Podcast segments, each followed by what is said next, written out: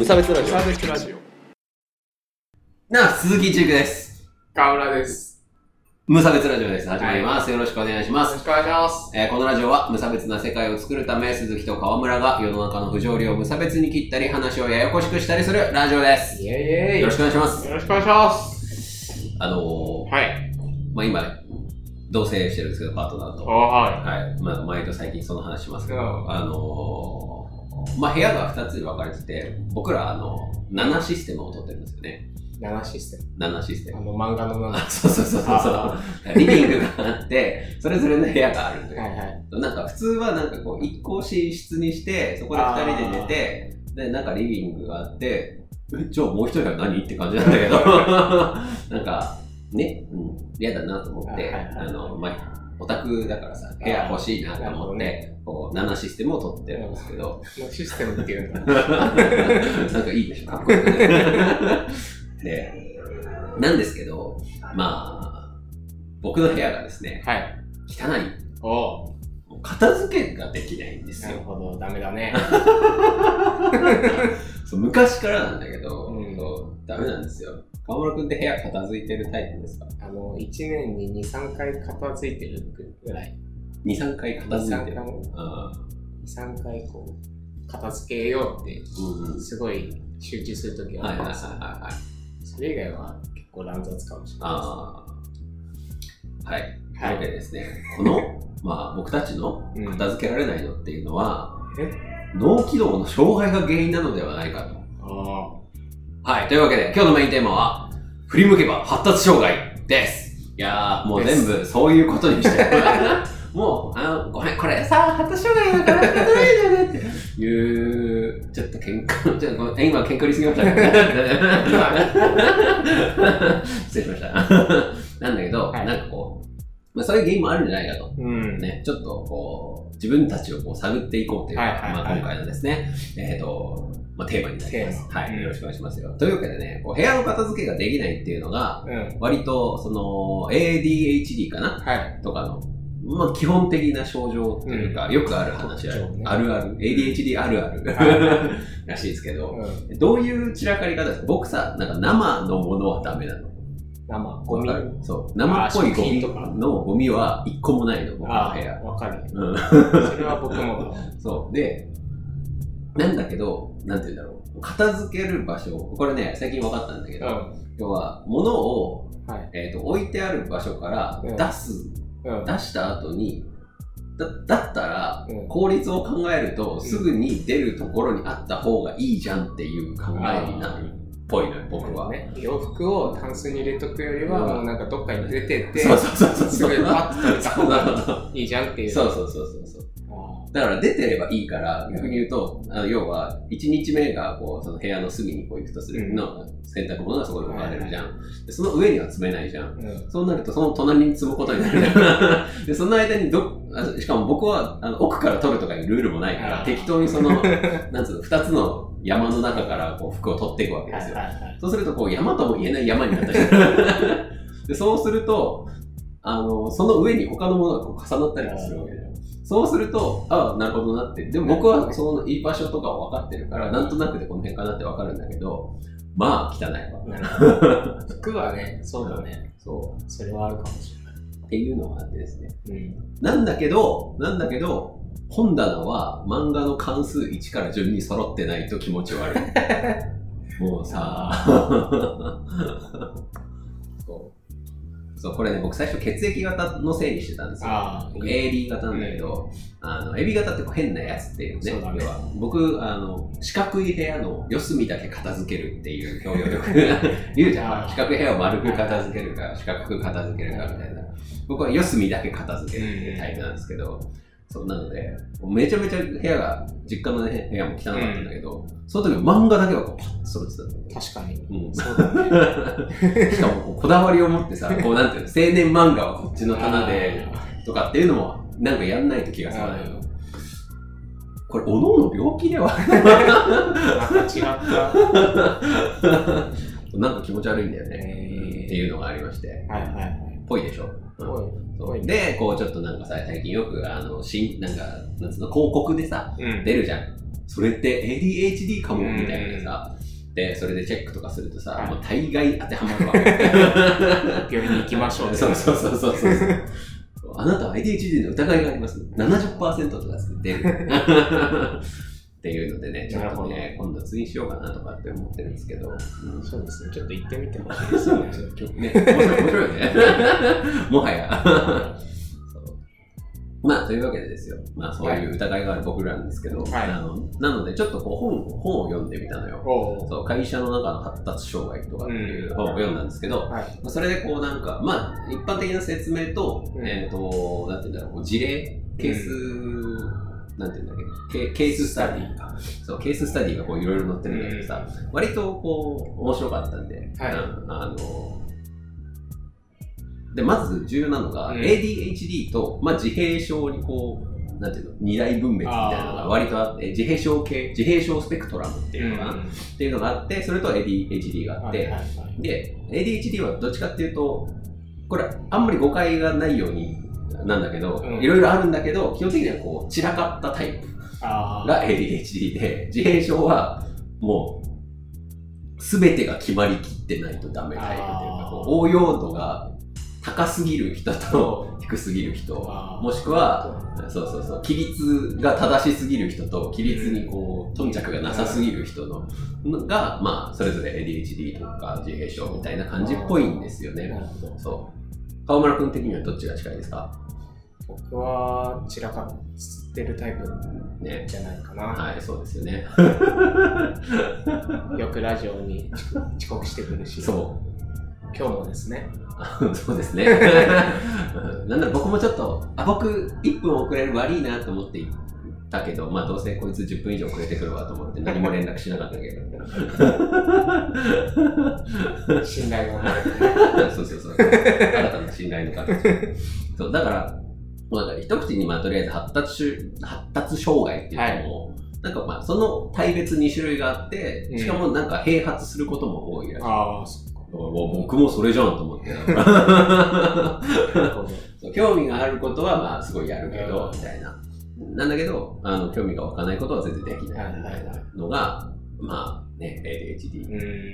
らしいです。なるほど、そうだから僕あれなんですね、ご飯とかを、だから例えばその自閉症系の人は、なんか毎日同じご飯とか大丈夫らしいんだよね。だから朝飯これ、昼飯これ、晩飯これっていうのをずーっと繰り返したりできるっていう。僕絶対無理だと思うね。それは僕も嫌だ。そう、厳しいなと思って。まあ、ちょっとだから僕なんだろうな。すごい細かい部分に対しては自閉症チックな、なんていうんだろう、こだわりがあるんだけど。まあ基本的には ADHD 寄りなのかなっていう感想なんだけどね。そう、あとすげえ物忘れをするんですよ。これもまた ADHD の、特徴らしいんですけど、そう、興味ないことに対する忘れがやばいっていうそう、興味あることはね、まあでも最近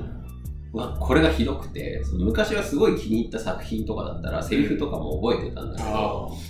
最近もうほんとそれもなくて、だから昔の曲の歌詞とかは覚えてるんだけど、最近聴いた曲はなんていうんだろう、こういいか悪いかぐらいの判定でそこから深く考えたりとかってしないんだよなと思って、それってまあただの老化かもしれないでも僕もそれはそうだな。なんか昔は必死にこう歌詞とか覚えてたけど、なんかいわゆる慣れなのかもしれないけど、なんかさ、こうそこまで噛み砕くより次行かなきゃみたいになっちゃってさ、食い散らかしちゃうみたいな、っていうのがあって、だって iTunes に入れた曲全部をさ、昔はさ、だって CD1 枚買ってさ、それを半年ぐらい聴いてたわけじゃないですかまあそういうのもないからっていうのはもちろんあると思うけどね、まあそんな、なんか話がガチャガチャしちゃったけど、まあなんかそういう毛があるなっていうところがあるんですよね。でそれでこうちょっとケーススタディですね、ちょっと面白い例があったんだけど、なんかそれ自閉症の人だったかな、自閉症の人ってとかアスペルガーとかって言われる人ですよね。でその人の例があったんだけど、なんだっけな、こう人に対してこう遠慮、要は共感ができないタイプの人、まあ、それもなんかあるらしいんだけど、だから自分のことで手いっぱいだからっていうタイプの人なんだけど、はい、そうするとなんだっけ、相手の気持ちが分からなすぎて、そのなんか場に合わせられないっていうのがあるらしいんだけど、だからなんだっけ、会議でなんとかさんが発言したときに、いや、あなたはみんなから嫌われてるから、あなたの話必要ないんでいらないですみたいなことを言うらしい。すごないえ、いや、嫌いってどういうことですかって言って、いや、なんとかさんとなんとかさんとなんとかさんがこの前の昼休みの時になんとかって悪口言ってましたよって言うとか場が凍るじゃん、そんなすごいね、それねとか言う人もいる。へー、そう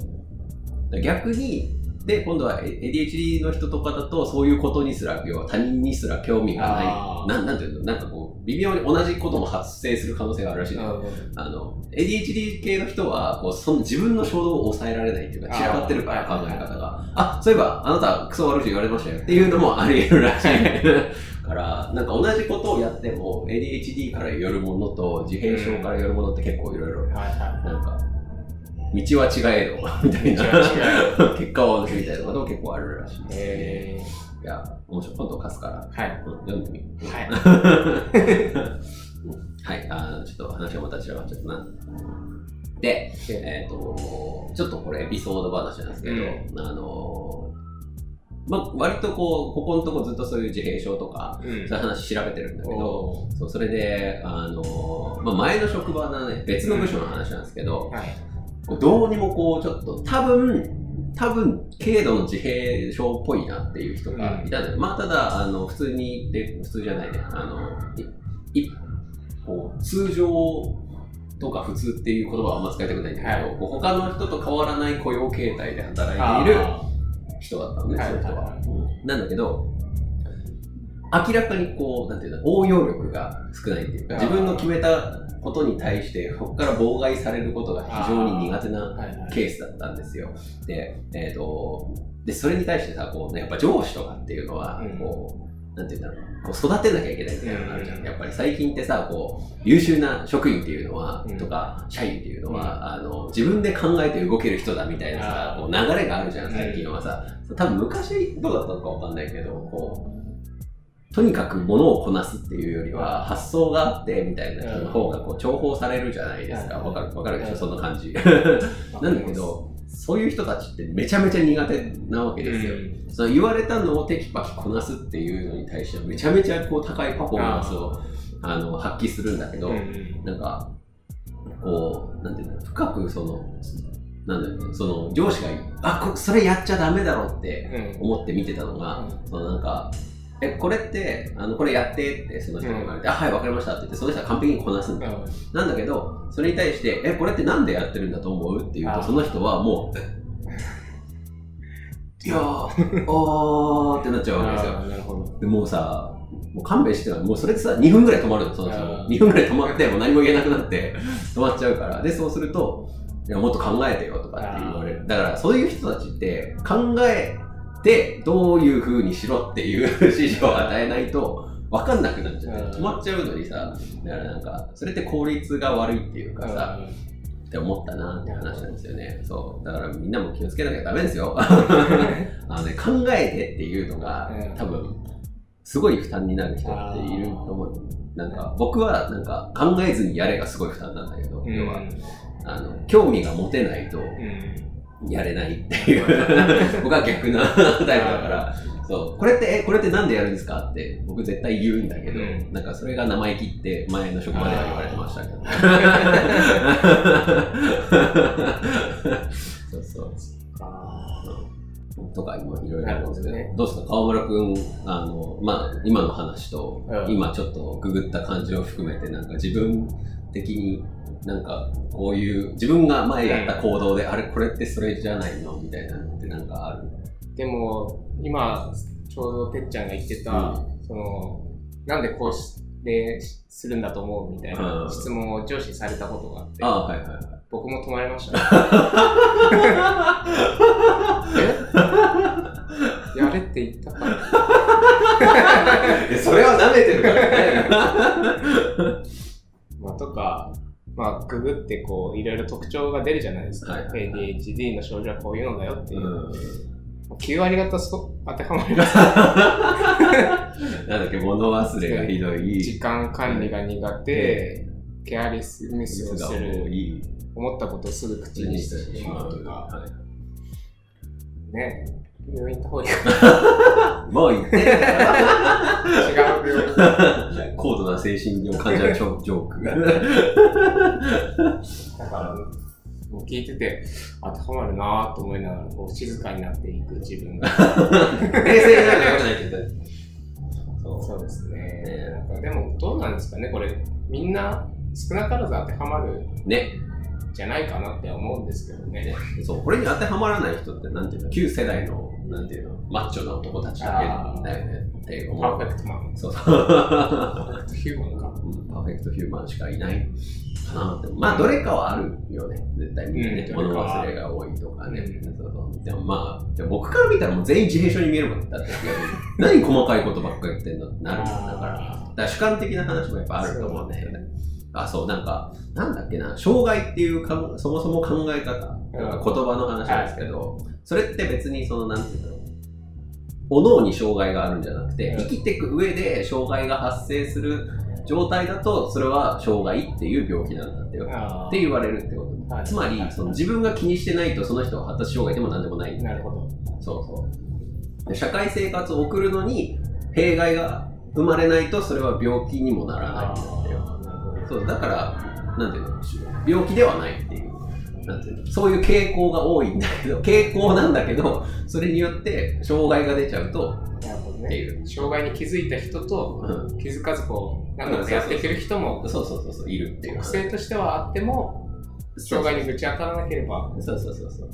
いけるという。でだから逆に言うと、だからそれに対して要は物忘れとかが多くても、うん、周りの人がそれに対して怒ってなければ、うん、別に障害ではないっていう考え方なんです、うんうん、なるほどね。ああ物忘れ多いもんねって言われて忘れないようにしときなみたいな感じで、それを繰り返せば別に問題でもないっていう話らしいですよ、うん、というわけでこう振り向けば発達障害ですよもうね、この世の人たち全員発達障害だと言っても過言ではないというわけなんですよねその度合いとか状況とかにもよりますね。病気として認定されるというか、そうそうそう、うん、だからなんか今の考えで言うと、そのなんていうの、障害が出る社会が悪いっていう考え方もやっぱあるわけですよね。それに対して不寛容じゃなければ、みんながそれを対して寛容がになれば、うん、それはもう障害ではなりえなくなるっていう考えもある。いい話ですね。あ、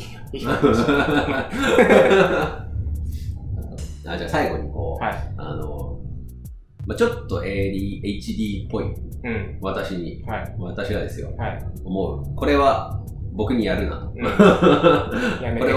これをやられると僕はちょっと今作ってるんですけど、うん、これ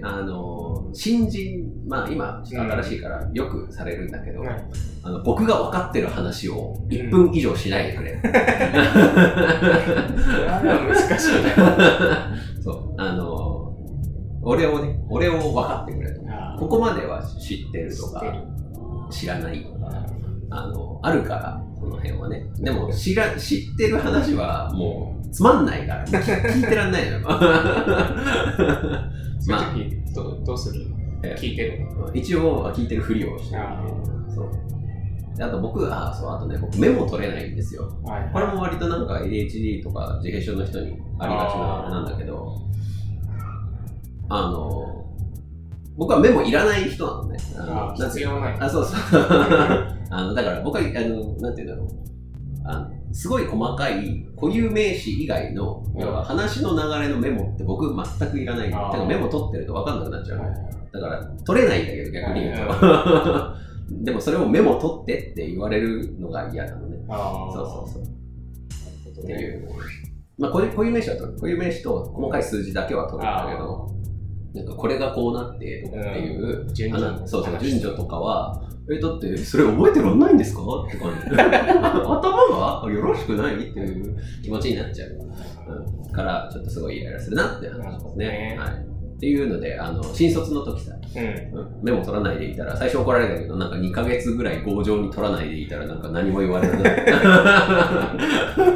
力を受ける。これが障害ですね。川村君はなんかこう、これやられるとちょっとイラッとするってのあります？なんかいや、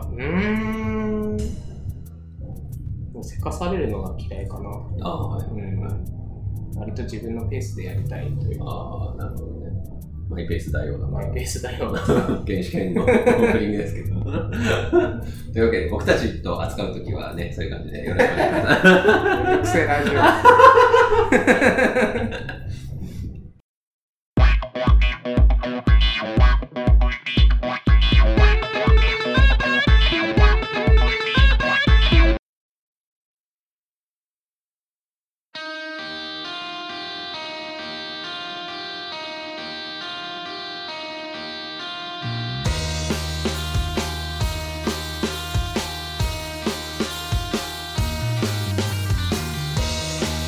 エンディングでございます。はい、はい、お疲れ様でした。お疲れ様です。いやー、いや勉強になりましたな、今日は。本当な。まとまったんですかね。まとまった。まとまってないから。わかんない。いや、だから今回の趣旨は、みんないろんなこうデコボコがありますよっていう、まあ、障害全般的なお話ですから、ね。例えばこう身近な同じ職場とかにいて、どう接したらいいかとかっていうのはなんかありますか？その人が嫌がってることはしないっていう、要はその人がパフォーマンスが下がる発言って絶対あるんだよね。あ、この人怒られた後なんかシュンとしちゃって動かなくなるなっていう人とさ、怒られるとよし頑張ろうってなる人って2種類絶対いるじゃん。だからそれでシュンってなってる人をさ、次にまた怒るのは、それは上司としてさ、悪手でしょ。あ、リンコっていう感じがね。それはやるべきだなと思って。だからパフォーマンスを上げなきゃいけないんだから、その人に失敗しちゃって、あ、じゃあ俺が大丈夫だからお前好きにやれって言ったら、ありがとうございますって言ってさ、上がっていく人の方が多分多いと思う。でも叱られないとだらけちゃうっていう、余裕じゃんってなっちゃう人は叱らなきゃいけないしとかっていうのをさ、やっぱ予防を見ないからね。それは ADHD だからとかじゃなくて、一般的な仕事論ですよ。でも多分それも当てはまるんだよね。あ、そうそうそう、ね、人に合わせてっていうのもさ、別に延長線上ってわけですよね。おのおのにこうね、発達の上下があるっていうのじゃなくて、まあ、それで言ったらね、ミクロの上下はみんなにあるわけだから、それを人に合わせましょうっていう、それだけですよ。まとまりました。よし、改めましてエンディング、でございますけれども、ライブ告知のコーナー、10月11日、タズのライブです。あります。よろしくお願いします。フライングさんです。これはちょっと T シャツ売り出すから、この日から T シャツを売り出し始めますので、皆さんぜひ買ってですね。そうそうそう。襟下。もう襟下入れてってなってさ、こう T シャツ作るとなったら前だけなんでつまんないっていうさ、後ろの背中の襟の下のところにタズってこうマークと一緒に入りますんで、まあ、それがいいなと思って。やっぱりさ、こうライブとかでさ、後ろの前の人の T シャツとかちょっと目に入って、そこでこうタズって書いてたらさ、おタズ好きなんですねっていうね、会話をこう、だから川村君のさ、イースタンユースの T シャツとか懐かしい。話の方がそう、エリシャに書いてて、あれは良かったからなっていう、まあそれは T シャツの話なんですけど、まあ、10月11日、久しぶりに、まあ1ヶ月ちょいぶりに、バンドのライブもありますんで。11日は水曜日か。そうです。平日なんでね、ちょっと来づらいかもわかんないですけど、であとなんか年内にももう1本ぐらいは決まってるだろうなんだろう、ボスがおっしゃっておりました。最近活発ですね。そう。いいことだ。いいことでしょ。でも金稼ぎをするからなんで。言わなくてもいい。いや、お金は大事ですからね。はい。まあ、というわけで10月11日よろしくお願いします。ぜひ来てください。あとね、先週に引き続きですけど、28日。10月28日にゾーネムレコーズのイベントがあります。はい。よろしくスタジオですね。はい。今回は簡潔に。こんなバスで来ちゃったね。よろしくお願いしますね。で、メールのコーナーはいつも通りなんですけれども、よくできましたのコーナー、ちょっと頑張ったことを送ってきてください。よろしくお願いします。T シャツ作りましたとか。いやー、昨日さ、夜に、うん、T シャツのデータに不具合がありますってメール来てさ、マジでこれ思って直してちゃんと30分ぐらいで直してちゃんと送っておきましたんで、10月ちゃんと発送される予定なので、ね、はい、いやーあれビビったわそれから普通の、感想とかも、ぜひ送ってきてください、はい、よろしくお願いします。さあ、まあそんなとこですかね。そうですね。ああ、なんか疲れたわ。駆け抜けましたねじゃあまた次も聞いてください。はい。